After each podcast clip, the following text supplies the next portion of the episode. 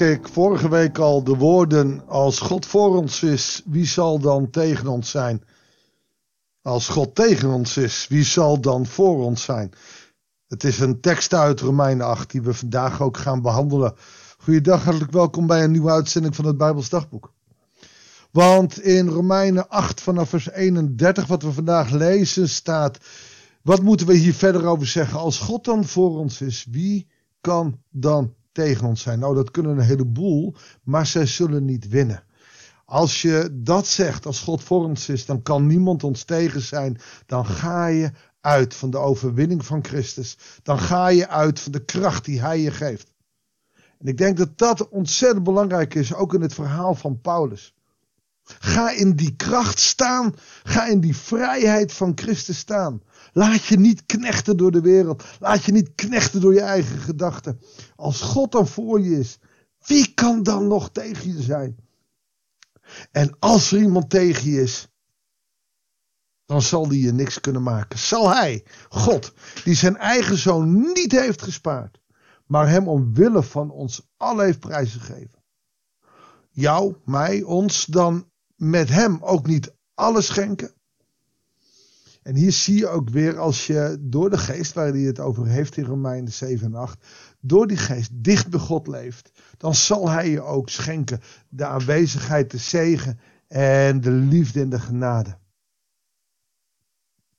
Wie zal Gods uitverkorene aanklagen? God zelf spreekt hem vrij.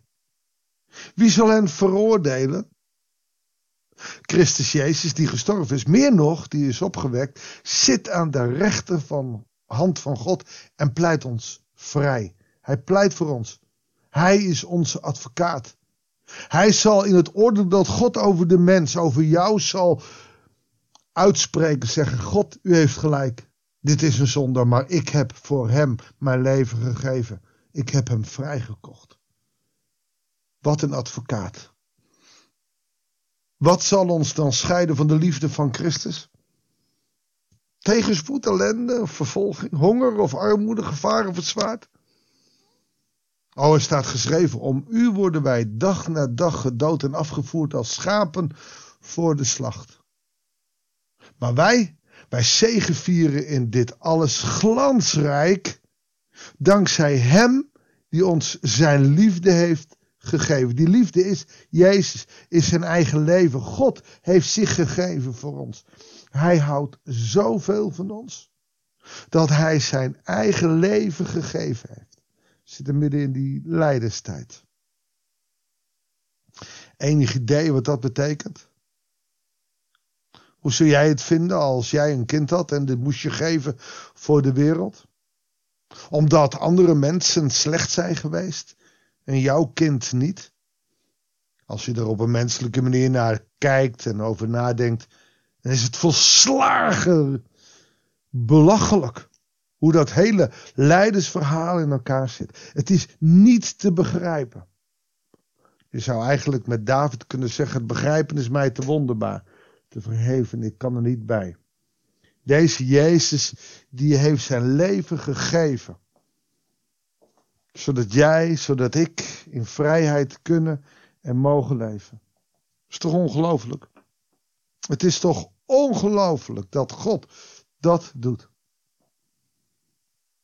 En toch heeft het gedaan. Uit pure liefde. Weet je, als je dat eens wil beleven, dan zou je het volgende kunnen doen. Ik heb het al eens eerder gedaan, maar voor nieuwe luisteraars. Ga in gedachten onder dat kruis staan. En vraag even of de soldaten weg willen gaan. Vraag even of Maria ook weg wil gaan. En ga onder dat kruis staan. Kijk omhoog hoe het bloed uit zijn wonden druipt. Hoe het bloed over zijn voorhoofd druipt. Het bloed van zijn rug afdruipt omdat hij gegezeld is. Hoe hij daar in een ondergoedje hangt. Want zijn kleren zijn van hem afgescheurd. En vraag dan eens waarom. Waarom moest dit gebeuren, Jezus? Want ik heb het toch niet verdiend dat u dit doet voor mij? Waarom moet u sterven voor mij, God? Ik heb alles verkeerd gedaan. Ik heb gezondigd. En bedenk dan onder aan het kruis in gedachten, als je Jezus voor je ziet, de dingen die niet goed waren.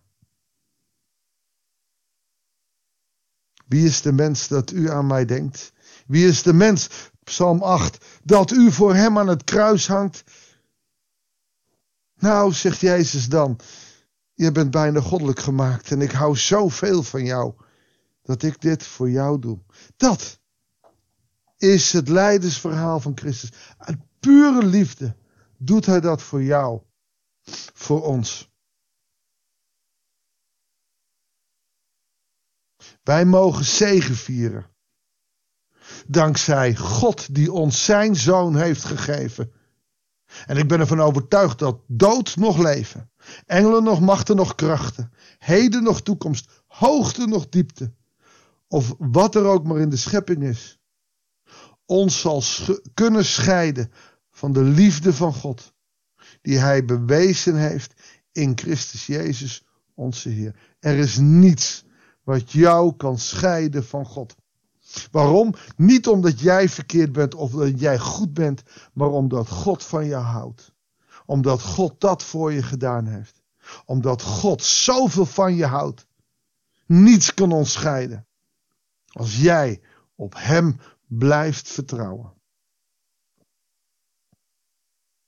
Bizar toch, die boodschap? Begrijp jij het? Ik begrijp er niks van. Het enige wat je kan doen is dankbaar zijn voor dat wat Hij voor ons doet.